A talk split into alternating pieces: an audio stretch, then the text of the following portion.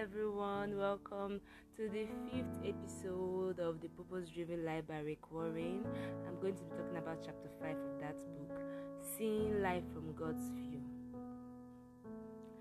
James 4, verses 14b tells us this it is a question What is your life?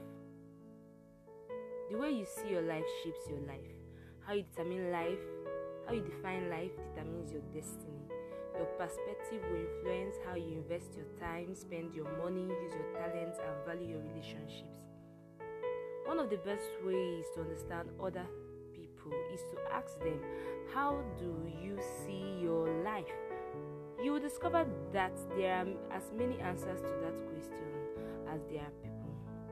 I've been told life is a circus, a roller coaster, a puzzle, a journey, and. Sometimes you're up, sometimes you're down, and sometimes you just go round and round. Or life is a 10 speed bicycle with gears you never use. Or life is a game of cards. You have to play the hand you are dealt. If I asked you how you picture life, what image would come to your mind?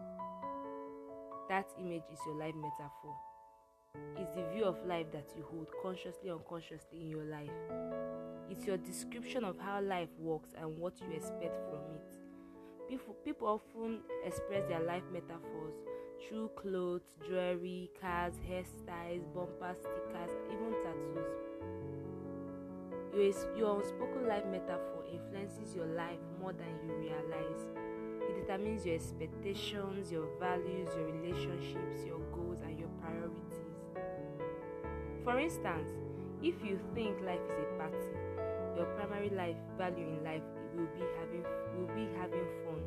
If you feel that life is a race, you will value speed and will probably be in a hurry much of the time. If you value life as a marathon, you will value endurance. If you view life as a marathon, you will value endurance. If you see life as a battle or a game, winning will be very important to you. What is your view of life? You may be basing your life on a faulty life metaphor. To fulfill the purposes God made for you, made you for, you have to challenge conventional wisdom and replace it with the biblical metaphors of life. The Bible says, Do not conform yourselves to the standards of this world, but let God transform you inwardly by a complete change of your mind. Then you'll be able to know the will of God. The Bible offers three metaphors that teach us God's view of life. Life is a test, the first one. Life is a trust, the second one. And life is a temporary assignment, the third one. These ideas are the foundation of purpose driven living. We'll look at the first two in this chapter and the third one in the next. So, the first one is that life on earth is a test. This life metaphor is seen in stories Throughout the Bible, God continually tests people's character, faith, obedience, love, integrity, and loyalty. Words like trials, temptations, refining, and testing occur more than 200 times in the Bible. God tested Abraham by asking him to offer his son Isaac. God tested Jacob when he had to work extra years to earn Rachel as his wife. Adam and Eve failed their test in the Garden of Eden, and David failed his test from God on several occasions. But the Bible also gives us many examples of people who passed a great test, such as Joseph, Ruth, Esther, and Daniel. Character is both developed and reviewed by test, and all of life is a test. You are always being tested. God constantly watches your response to people, problems, success, conflict, illness, disappointment, and even the weather. He even watches the simplest actions, such, such as when you open a door for others, when you pick up a piece of trash, or when you are polite toward a clerk or a waitress. We don't know all the tests God will give you, but we can predict some of them based on the Bible. By major changes, delayed promises, impossible problems, unanswered prayers, undeserved criticism, and even senseless tragedies. A very important test is how you act when you can't feel God's presence in your life. Sometimes God intentionally draws back and we don't sense his closeness. A king like a king named Hezekiah experienced this Bible says God withdrew from Hezekiah in order to test him and to see what was really in his heart. Hezekiah had enjoyed a close fellowship with God, but at a crucial point in his life, God left him alone to test his character, to reveal a weakness, and to, to prepare him for more responsibility. When you understand that life is a test, you realize that nothing is insignificant. The smallest incident has significance for your character development.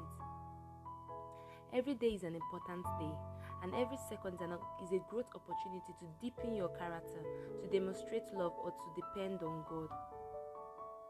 Some tests seem overwhelming, while others you don't even notice, but all of them have eternal implications.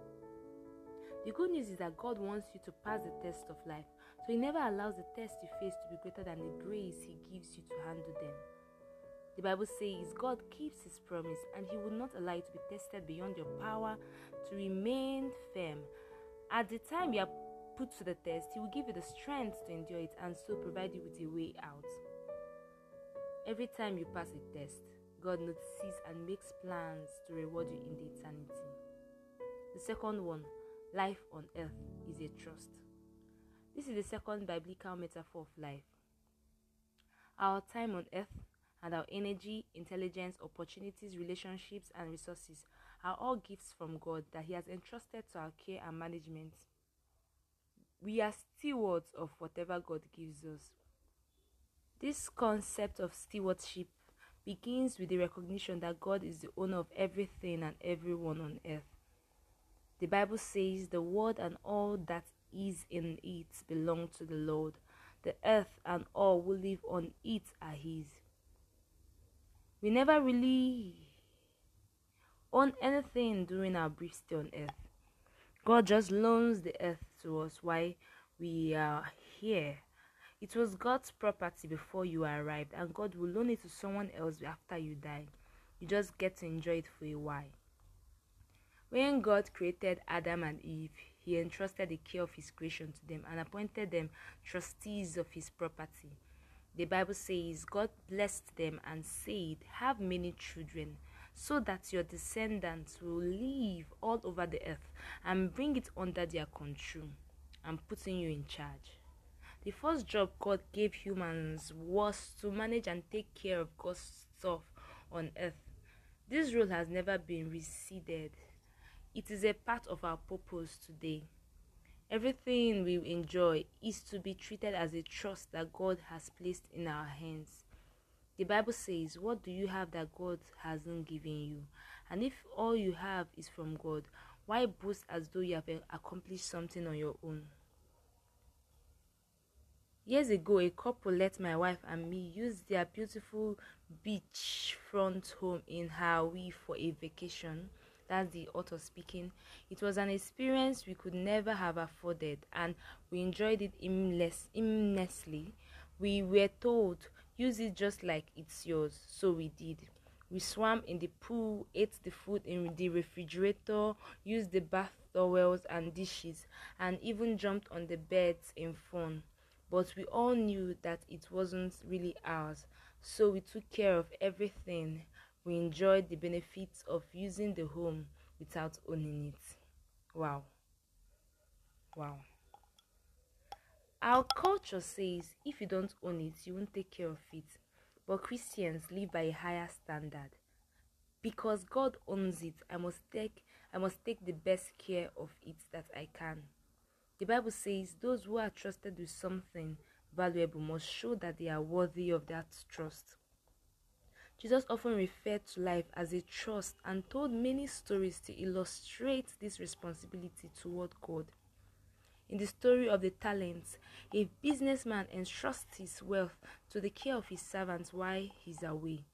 When he returns, he evaluates each servant's responsibility and rewards them accordingly.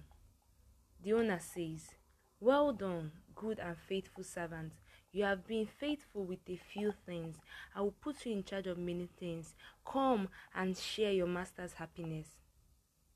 At the end of your life on earth, you will be evaluated and rewarded according to how well you handled, handled what God entrusted to you.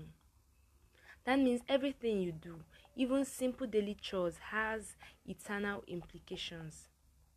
If you treat everything as a trust, God promises three rewards in eternity. First, you'll be giving God's affirmation. He will say, Good job, well done. Next, you'll be given a promotion and be given greater responsibility in eternity. I will put you in charge of many things. Then you'll be honored with a celebration. Come and share your master's happiness. So, firstly, is an affirmation, then a promotion, and a celebration. Most people fail to re- realize that money is both a test and a trust from God. God uses finances to teach us to trust Him, and for many people, money is the greatest test of all. God watches how we use money to test how un- how trust- trustworthy we are. The Bible says, if you are untrustworthy about worldly wealth, who will trust you with the true riches of heaven? This is a very important truth. God says there's a direct relationship between how I use my money and the quality of my spiritual life. How I manage my money determines how much God can trust me with spiritual blessings. Let me ask you Is the way you manage your money preventing God from doing more in your life? Can you be trusted with spiritual riches? Jesus said, From everyone who has been given much, much will be demanded, and from the one who has been entrusted with much, much more will be asked. Life is a test and a trust, and the more God gives you, the more responsibility He expects you. The more responsible He expects you to be. Thank you. Have a lovely day. Bye.